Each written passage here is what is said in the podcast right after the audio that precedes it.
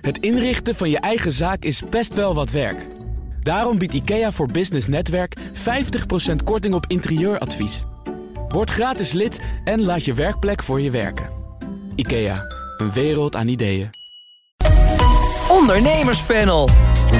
Uitvaartondernemer Jarden, tegenwoordig eigendom van Dela... wil van zijn franchise-nemers af. 17 van hen pikken het niet. Ze eisen compensatie. En steeds meer bedrijven beëindigen de samenwerking met de familie Meiland. Omdat uh, moeder Erika niet al te positief was over de islam... in een verschenen boek. Is dat een waarschuwing voor meerdere bedrijven? Zou het uh, verstandig zijn om niet meer met BN'ers in zee te gaan? Dat bespreek ik allemaal in het ondernemerspanel. En daarin zitten Desiree van Boksel van Carmijn Kapitaal... en Dick van der Lek van DDB Unlimited. Fijn dat jullie er zijn. Leuk om dat te Dankjewel. zijn. Met allereerst eerst jullie eigen nieuws. Dick, wat heb je meegenomen? Ja, uh, we gaan dit weekend natuurlijk Sinterklaas vieren. En dan uh, jij ook. En dan gaan we maandag gaan we over naar kerst. En dat is in reclameland natuurlijk niet anders. Uh, en dus, de, kerst weten we komt in het najaar of in, in deze periode altijd een tranendal van hele emotionele campagnes met egeltjes, met hondjes. Daar kon je, daar kon je toch ook tijdens corona kon jij daar niet meer tegen. En nu moet je er toch weer aan geloven. ja, komt gewoon weer terug. En ik denk dat het prachtig is, maar maar ik, mijn punt is een beetje dat we in, uh, in dat tranendal, toch een beetje all you need is love uh, fase, dat we wel moeten oppassen dat we opvallen. En het is leuk om in te haken op zo'n moment. Het is altijd goed, net als met de EK. Maar je ziet ook dat alles op elkaar gaat lijken. En je moet daar weer bovenuit weten te springen. Uh, en uh, ik denk, bol.com heeft dat met Sinterklaas al gedaan. Met uh, die, dat meisje met die bal die het raam, of de deur uit wordt ja. geschopt. Dus, harteloos. harteloos, een hoop over te doen geweest. Maar was natuurlijk een beetje een spoef of John Lewis. Die campagnes ken je, is een beetje sprookjesachtig. Dus het voelt als een sprookje. En in één keer heb je een harde reset. maar in Noorwegen hebben ze dat ook goed gedaan. Het Noorse PostNL, dat heet Posten. En die hebben twee jaar geleden hadden ze Trump als kerstman met We Make Christmas Great Again. Uh, vorig jaar hadden ze de geboorte van kind Jezus. En dan zag je dat, dat babytje met hele blauwe ogen en hele blonde haren. Dat was natuurlijk. Leek op te bezorgen. dat was een Noors jongetje geworden. En dit jaar hebben ze de kerstman, die wordt tot over zijn oren verliefd op de man deze huizes in het gezin. En die zoenen op het laatst. En daarmee vieren ze eigenlijk dat homoseksualiteit al 50 jaar niet meer strafbaar is in Noorwegen. Wat, wat volgens mij daar aan de orde is, is dat de, de Noren dat zelf allemaal best wel een uh, mooie campagne vinden. Daar is ook wel veel over te doen, maar toch met name buiten de Noorse landsgrenzen. Dus de Noren zelf lijken daar wat toleranter over te denken dan veel uh, mensen die vanuit een internationaal perspectief kijken. Zou het in Nederland kunnen? Een in Nederland, ja, zeker. zeker. Heb je hem gemaakt? Ik heb hem niet gemaakt. We hebben wel iets moois voor Kruidvat gemaakt. Dat gaat maandagochtend live. Mag er niks over zeggen. Hmm. Maar dat gaat ook een klein beetje tegen de trend in. Dat is ook niet zo'n tearjerker. Geen tearjerker, zeker niet. Inderdaad ook helemaal... Nee. Uh... Desiree, wat uh, is jouw nieuws? Ja, mijn nieuws is dat er een deal is gesloten tussen de oprichters van Tinder en uh, de overnamepartij. Dus de partij die Tinder heeft overgenomen een paar jaar geleden. Dat is de Match Group. En um, wat is daar nou zo interessant aan, vind ik? Ik lees dat artikel, dat er is een deal gesloten en er was een rechtszaak over en het ging over de waardering van die aandelen. En de oprichters van Tinder die vonden dat Match Group die aandelen verkeerd hadden gewaardeerd. Ja, die zo'n beetje ook, hè? Niet zo'n niet zo'n beetje ook. Maar ik denk eigenlijk, hoe kan dat? Je, je sluit een contract, daar staat van alles in. Dat is in dit geval ongetwijfeld ook zo. Hoezo hebben zij ze verkeerd gewaardeerd? Nou, Desiree, maar deze vraag had ik voor jou bedacht. Ja, dus nou, jij vraagt het je ook al. We hebben nu een probleem. Precies, we hebben nu een probleem. Ik heb het natuurlijk uitgezocht. Want Oh. ik, dat is ook waarom mijn nieuws van de dag is. Ik denk, nou, ik zal iedereen even bijpraten. Want misschien vragen meer mensen dat zich af. Um, en hoe het zit is, Match Group is opgegaan in haar moeder weer. En moest vervolgens alle aandelen die zij hielden weer in onderliggende bedrijven, moesten ze uh, omzetten. Dus de, de, de, aan, de oprichters van Tinder die hadden aandelen in Match Group. Um, en, en eigenlijk zelfs nog gewoon aandelen in Tinder. En alles moest nu omgezet worden naar aandelen in de hoogste moeder. En daar gaat het om, want daar ben je dan natuurlijk als kleine aandeelhouder van de onderliggende partij niet bij betrokken. In die hele transitie van die aandelen naar een grote Maar is dit dan een, een truc om zo min mogelijk uh, kwijt te zijn aan de oorspronkelijke oprichters van Tinder? Nou, misschien. Dat, dat durf ik niet te zeggen, maar dat zou ongetwijfeld kunnen. Ik vind het in ieder geval wel een hele goede waarschuwing. Dat je dus uit moet kijken dat je, dat je ook in op, opvolgende aandeelhouders en consolidaties en zo. Dat je daar dat die contracten die moeten dus nog belachelijk dikker. Want dit moet ook nog. Het is geschikt, hè, nu geloof ja, ik. Het is nu geschikt voor 441 miljoen dollar of euro, weet ik niet. Maar ja, maar ze hadden 2 miljard gevraagd. Uh, maar goed, dit is een mooie schikking, denk ik. We blijven even in juridische sferen, want de uitvaartondernemer Jarden, tegenwoordig eigendom van Dela, wil van zijn franchise-nemers af. En dat valt niet in goede aarde bij al die franchise-nemers. 17 van hen die stonden maandag voor de rechter. Besloot overigens de zaak twee weken aan te houden. Nou ja, Dick, dan maar even de situatie. Je hebt enorm geïnvesteerd in je franchisebedrijf. Dat past nu bij de formule. En dan besluit dat bedrijf om daarmee te stoppen. Het moederbedrijf van dat bedrijf. Wat, wat doe je dan? Snap je de verontwaardiging? Ja, die snap ik wel. Want uh, ik begrijp dat uh, Dela niet alleen uh, die franchise eruit wil hebben, maar ook de business die in dat verzorgingsgebied plaatsvindt, wil overnemen onder het merk Dela. Dus ze willen wel de lusten van die overname, maar niet de lasten. En uh, ja, uiteindelijk is franchise is natuurlijk niks bijzonders. Hè. Het is gewoon een contract tussen uh, twee bedrijven. Tussen de gever en de nemer. Nou, als het niks bijzonders is, waarom gaat het dan zo vaak mis? Nou ja, dat, dat snap ik. Uh, dat heeft met wetgeving te maken. Maar dat is nu een beetje beter in balans gebracht. Maar uiteindelijk staat er natuurlijk in een franchisecontract niks anders dan regeltjes. Ook voor dit soort zaken. En dan staat iets over een opzichttermijn. Staat er iets over schadevergoeding als het goed is En natuurlijk moet je die schadevergoeding dan nog aantonen. Maar in dit geval, als het bedrijf onder je konto wordt weggetrokken en je begint weer op nul, hè, want je moet weer een nieuw merk, misschien een nieuwe locatie inrichten enzovoort. Ja, ik, ik heb iets gelezen over een, een apotheekbedrijf, ook een franchise, waarbij dit gebeurde. En daar heeft de rechter gewoon gezegd, ik geloof het Hof in, uh, in Den Bosch, van ja, dat is vijf jaar uh, winststerving. Uh, die je moet betalen. Dus dat kwam in dit geval uit op een miljoen of anderhalf miljoen. Nou is het volgens mij zo dat er twintig uh, franchise-nemers oorspronkelijk deze zaak hebben aangespannen. Drie daarvan hebben al geschikt. Maar de inhoud van die schikking wordt niet openbaar gemaakt. En dat is ook tegen het zere been van die advocaat van die overige 17. Ja.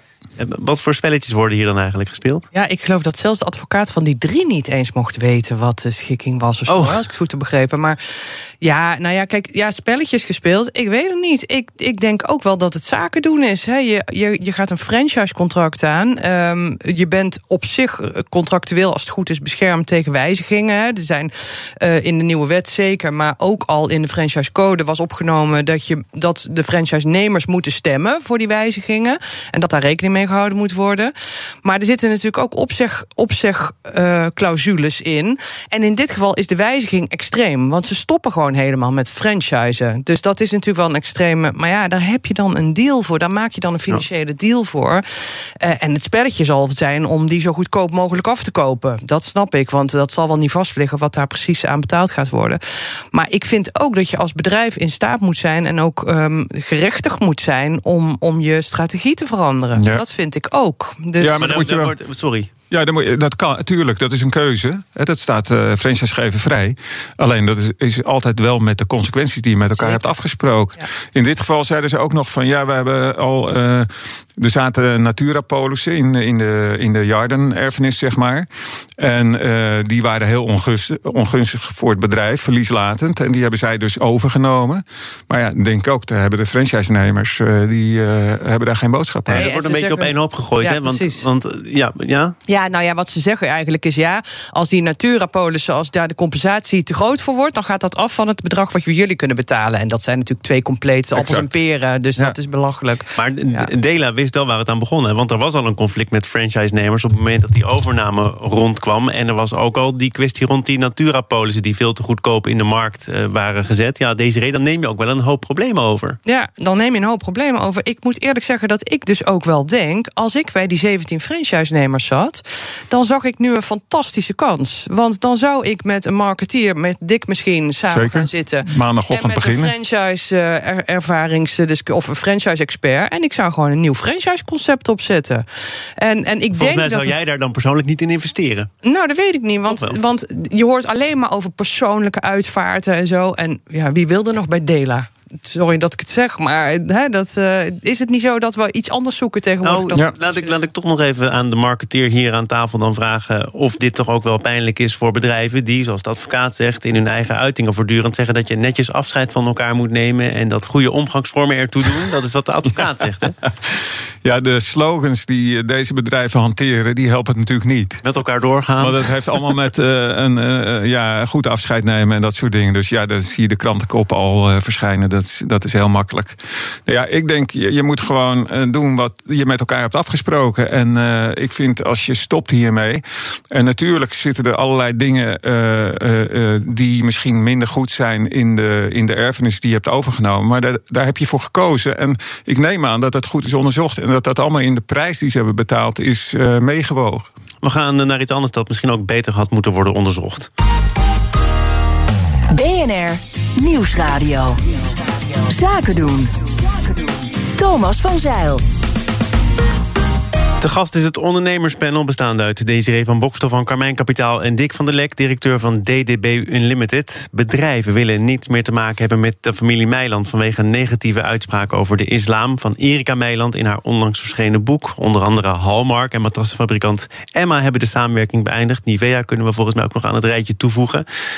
Ja, ik begin toch weer bij Dick. Ja, dat is zijn métier natuurlijk. Ja. Uh, snap jij dat die bedrijven hier een streep hebben getrokken?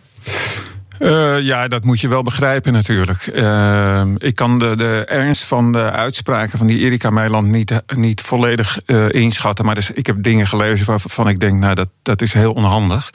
En, uh, en misschien ook wel kwalijk. Maar mensen moeten oprotten, mensen in een boerka zagen nee, precies. als een dus, pinguïn. Het ja. als een symbool van onderdrukking. Ja. En, niet handig of een doodzonde. Nou, ik vind het uh, dat. Ik weet, het is wel een zonde, maar doodzonde, dat is nou precies mijn punt eigenlijk. Ik vind dat we hebben. Uh, uh, die uitspraken die zijn uh, negatief. Uh, tegelijkertijd is het ook zo dat we hier in Nederland wel heel snel. Het lijkt wel één grote open zenuw. En op het moment dat er maar iets ingestopt wordt, dan val, valt iedereen over elkaar heen. En dan lijkt wel of het Nederlandse publiek, maar ook de media en ook dit soort bedrijven het snelrecht wel heel letterlijk nemen. En in één keer het doodvonnis vellen, zeg maar. En daar zit niks tussen. Dus ik denk dat het heel kwalijk is wat er geroepen wordt. En ik snap ook dat sommige adverteerders zeggen, zoals Hallmark, uh, uh, want die hebben echt uitspraken of kreten met wijn en wijn en wijn overgenomen op die kaarten van ze. Dan snap ik dat je dat even niet doet.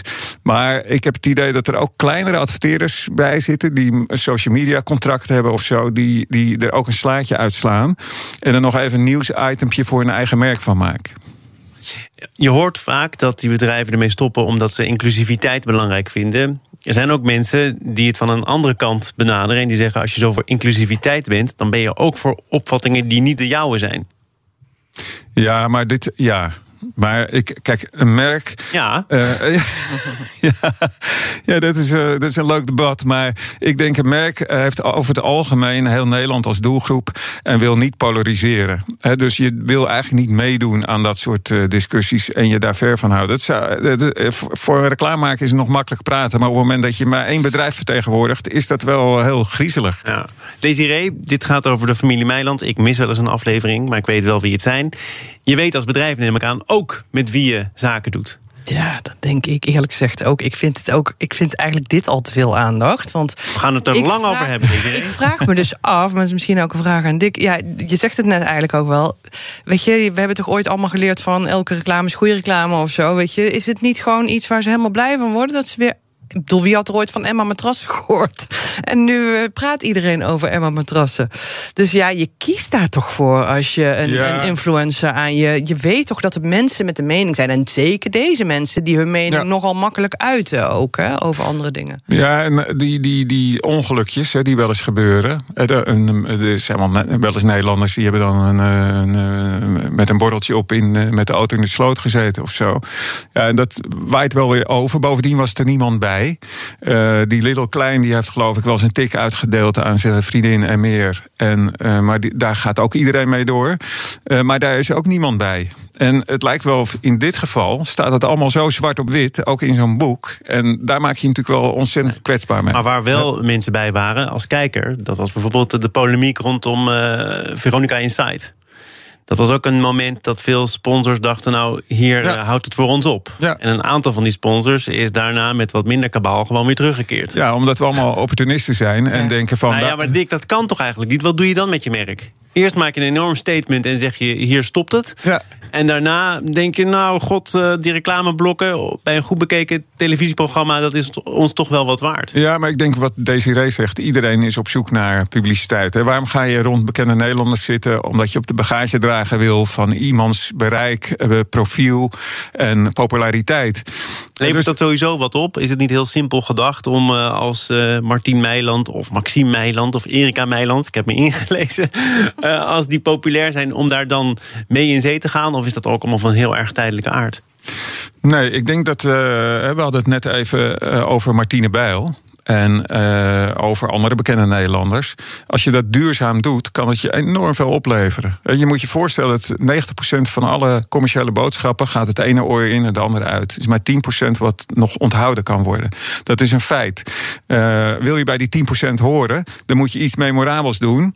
Eh, iets onthoudbaars. En een BN'er is natuurlijk heel onthoudbaar. Hij is een heel makkelijke organizer die al je communicatieuitingen aan elkaar knoopt. Ah, Desiree, jij gaat ook voor de bel. En dan bedoel ik niet Martine, maar als er zo'n BN'er in een campagne zit.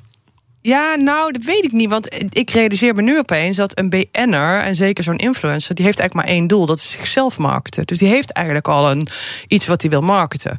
En die heeft vaak niet wat Martine Bijl had: een show of een boek of een lied die ze moeten marketen. Althans, een heleboel daarvan niet.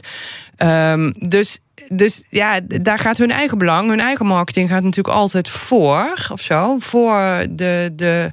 Dus ik zou daar denk ik dan toch mee uitkijken als bedrijf om me te verbinden aan iemand die eigenlijk alleen maar met zichzelf bezig is. Want Ja, tenzij datgene waar ze eh, voor zichzelf mee bezig zijn, eh, een grote overlap heeft met wat jij nastreeft. Als iemand heel erg hip is en jij wil jezelf wat moderner maken, dan is die, kan die verbinding heel nuttig zijn. Eh, als het niks met elkaar te maken heeft en het alleen maar om publiciteit gaat, dan natuurlijk niet. Wat moet je doen met eh, geluiden die je ook wel eens hoort? Zeker rondom die bedrijven die nu breken met de familie Meiland. Ach, weer zo'n bedrijf dat zo nodig moet deugen of wil deugen. Is dat ook goede reclame?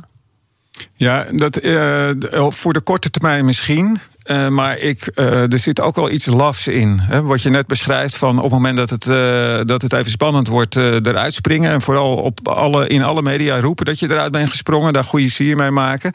En dan even later, als stof is neergedaald, weer stiekem toch weer terug die publiciteit zoeken. We gaan eh, naar Didam. Wie had dat nou gedacht? Gemeenten kunnen hun onroerend goed niet meer één op één verkopen. In het Gelderse Didam werd een pand verkocht aan een ontwikkelaar die daar een nieuwe co-op supermarkt wil neerzetten.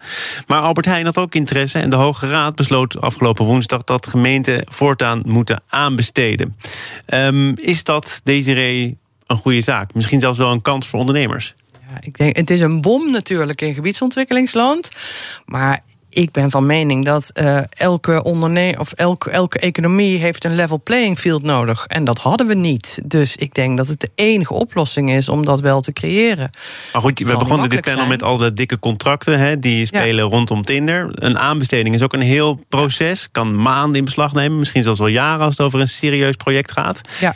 Eh, Dat is natuurlijk een soort natuurlijke selectie. Want er zullen heel veel ondernemers zijn die dit niet kunnen bolwerken. Zeker niet tegenover de grote jongens die, die, die dit vaker doen, die veel ervaring hebben. Ja, precies. Dus ik denk inderdaad wel. Maar goed, kijk, bij dit soort aanbestedingen die al die groot zijn, daar komen kleine MKB-bedrijven toch al vaak nauwelijks aan, aan bod.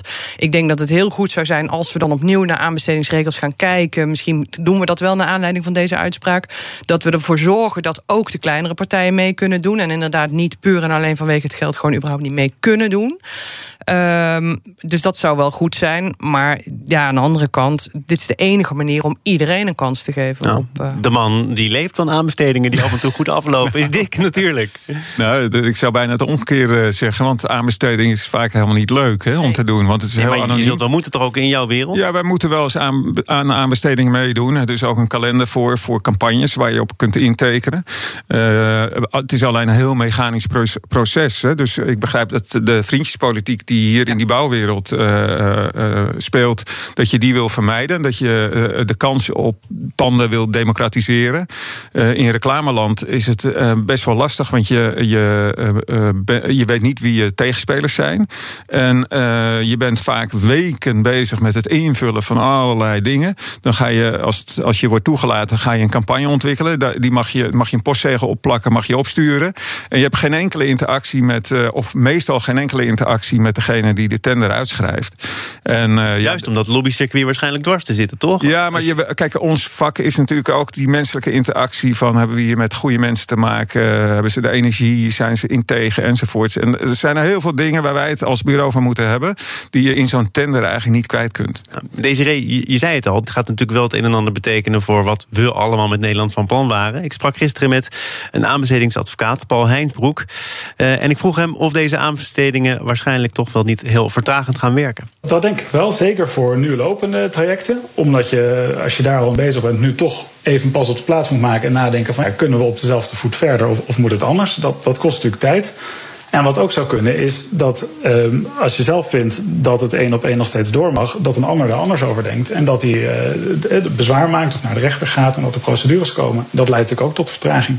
Succes ermee. Ja, ik denk wel dat we daar wel van gaan merken. En zeker wat natuurlijk niet fijn is, is dat die hele wooncrisis hierdoor nog veel verder gehinderd wordt. Om hè, die oplossing van bouwen van woningen, die is nog verder weg hierdoor. Dus dat, ja, misschien. Maar dat mag je eigenlijk niet mee laten wegen als je kijkt naar het principe dat iedereen gelijke kansen zou moeten hebben. Nee, maar ik kan me wel voorstellen dat, net zoals ik vind dat er voor MKB-bedrijven misschien uh, wat regels moeten zijn die het makkelijker maken voor ze om mee te doen, dat we ook zeggen, ja, iets wat hoogst noodzakelijk is, wat door de rechter als, als urgent en belangrijk belangrijk wordt bestempeld, ja, daar kan het eventueel transparant anders. Of, hè, ik weet het niet. Maar nou, er is een, een uitzondering. Als ook bij schaarse, onroerende zaken maar één serieuze gegadigde zou zijn, dan mag het rechtstreeks. Mits, dat lijkt me logisch, toch? Mits, maar mits goed gemotiveerd en vooraf kenbaar gemaakt. Ja, ja. Uh, maar goed, dan is er dus maar één serieuze gegadigde. blijft over dat het in heel veel van die gevallen, en ook de gevallen die nu eigenlijk al bedisseld leken te zijn, nog eens een keertje goed moet worden onderzocht.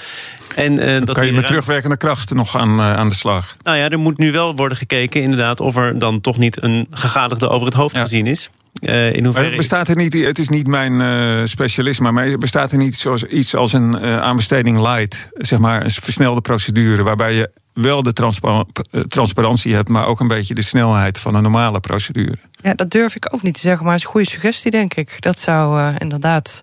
Want waarom moet het zo diepgaand? Hè? Op die, die uh, aanbestedingen die worden toch niet op dat die complete honderd bladzijden beoordeeld, denk ik. Die worden beoordeeld op een aantal criteria. Als daar transparantie over is. Je bent, je bent niet eens expert, maar je komt hier weer met een geweldig ja. voorstel. Dick van der Lek van uh, DDB Unlimited. En deze heer van Bokstel was er ook van Carmijn Kapitaal. Dank voor jullie bijdrage aan dit panel. Zometeen dan wordt er gepitcht door uh, de oprichter van Circle Closet. Speelt in op de trend dat steeds meer mensen geen kleding kopen, maar kleding huren. Dan wel van design. Een kleine update maakt een wereld van verschil. Daarom biedt IKEA voor Business Netwerk gratis snelle interieurtips en ideeën. Word gratis lid en laat je werkplek voor je werken. IKEA, een wereld aan ideeën.